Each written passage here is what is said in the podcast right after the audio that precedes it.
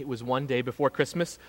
A woman woke up one morning and told her husband, who was sleeping next to her, I just had the best dream. I dreamed that you gave me a pearl necklace for Christmas. What do you think this dream means? Her husband turned and respond to her, responded to her cheerfully, You'll know tomorrow. The next morning, Christmas morning, the woman woke up, woke up and smiled lovingly at her husband, and she said, I, I just had the best dream. I dreamed again that you gave me a pearl necklace for Christmas. What do you think this dream means? And the husband turned and smiled back to her and said, You'll know tonight. That evening, after dinner with some friends, the couple returned home and they sat down around their beautiful Christmas tree and they started to open all of their presents. And then, after all of the gifts had been opened, the husband produced one more small package and gave it to his wife. And she was delighted. She was overjoyed. She opened it gently and carefully, and when she did, she found a book. And the book's title was The Meaning of Dreams.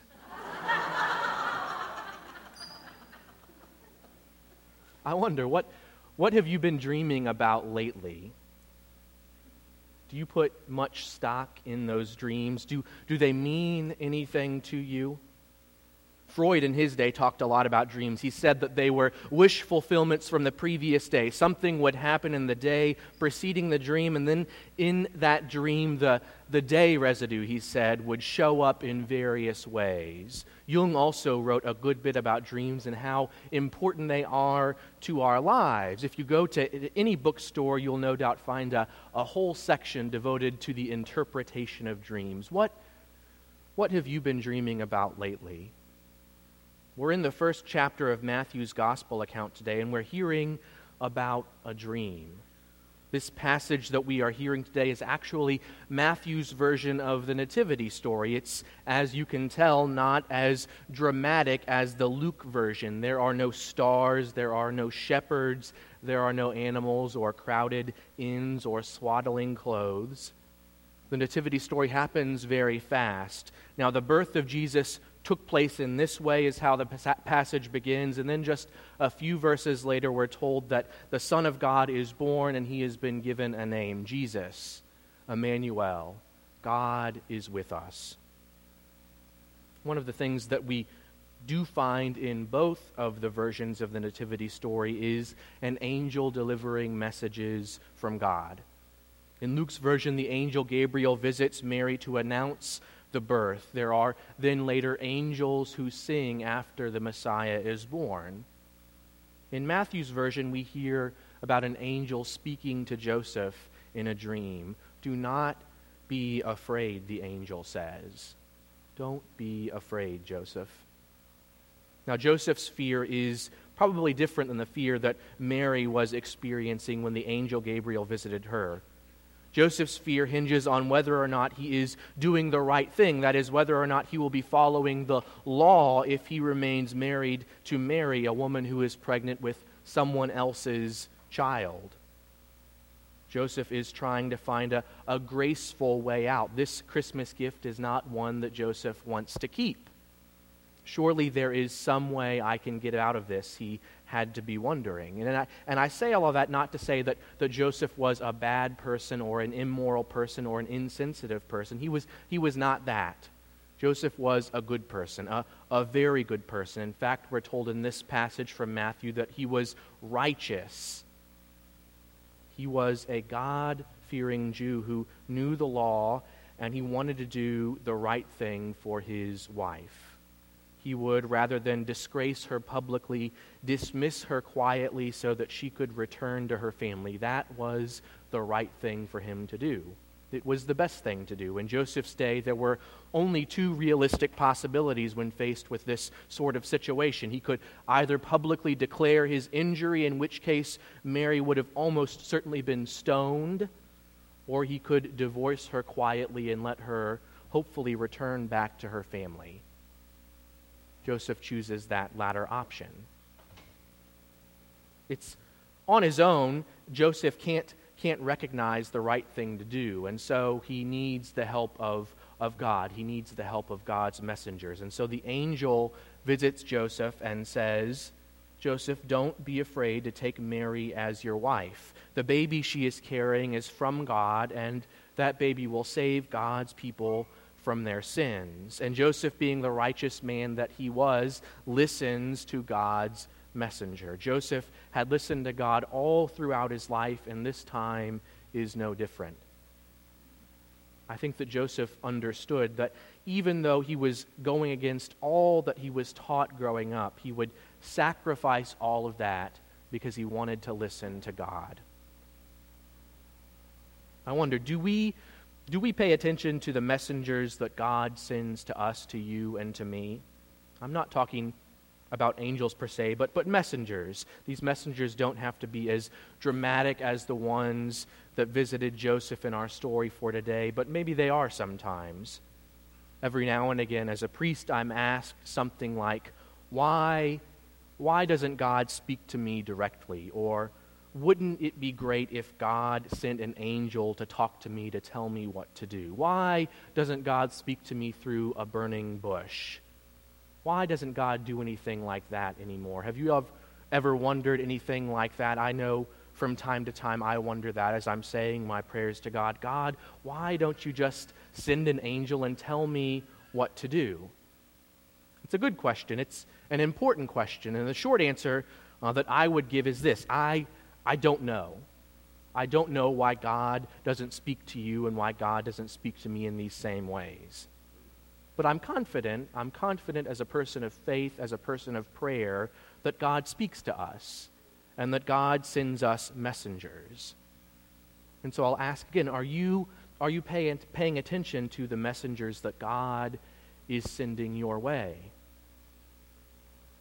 We're close to Christmas, as you all know, so close. It's, it's the fourth Sunday of Advent. Christmas is just a week away all this week here at St. John's Church, we'll be preparing bulletins and music and flowers and sermons for Christmas Eve and Christmas Day. You in your homes are probably thinking about food and family and gifts that you will give to other special people in your life.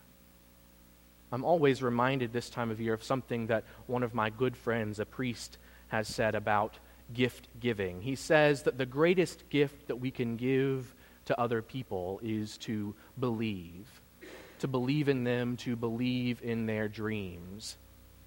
He says that the best thing we can do for other people, especially people who are hurting, people who are crying out for help, people who are in need of some sort of good news, is to listen and to love and to believe in their dreams. Believe that they might be delivered from their nightmares, if that might be the case. Believe, he says, and then act.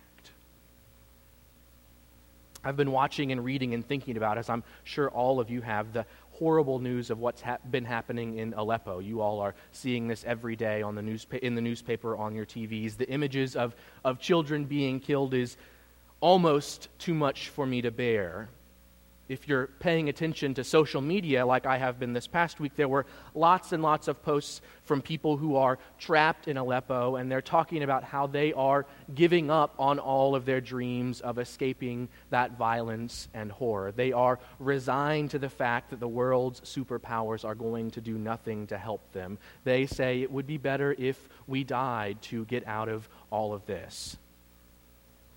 I was struck as I watched one video put out by, I think it was the BBC, of a, a woman discovering that many of her children uh, had died after a barrel bomb hit her apartment building. She says, We were home sleeping, and then suddenly the whole building just fell in on us. Another video showed uh, these terrible scenes of children bloodied and, and, and dying. And the narrator says, Aleppo is a city where the children have stopped crying. And then the camera panned in to a, a young teenage boy who was holding his infant brother, and uh, the brother was dead. The children have stopped crying because they are being killed, they are being slaughtered. What message do you hear when you when you see those images? What is God calling you to do? How is God calling you to act? I've committed myself to, to, to doing something in the wake of all of this. I've committed myself to praying every day for the people of, people of Aleppo, praying for relief. I hope that you will do the same thing. I've committed myself to supporting uh, as much as I can various relief agencies who are doing the unimaginable work of, of going into Aleppo after uh, a, a building has been bombed and literally pulling out bodies from the rubble. I've committed myself to contacting elected officials to urge them to do something to expand the, the refugee admission program here in this country. I've, I've committed, my, committed myself to act in some way. And I know that on my own, that's probably not going to amount to very much. That's very little in the end. But I wonder if we all hear and see these messages, and if we all together do something, if we act in some way, will it make a difference? I think, I think that it will. I think that it can. We hear today in this wonderful reading a story about a dream, a dream calling Joseph to to believe, to trust in God, and then to act even if it means going against everything that he knows. Just as God spoke to Joseph, God speaks to us. God calls us. God urges us to act. As we prepare ourselves once again to celebrate the birth of our Savior, let us not be afraid to act in new and different ways. The birth of Jesus means many things to us. It means that God became human, it means that God is with us, that God is among us. And it also means, as that angel said to Mary, that nothing is impossible with God. Nothing. Not poverty, not war, not injustice, not cruel re- rulers like Herod. Nothing can thwart God's desires in this world. But the thing is, we, we have to be willing to participate in those desires because God acts through us, through you and through me. The message of the angel is a message for you and me. Don't be afraid. Do not be afraid. For nothing, nothing is impossible with God. Amen.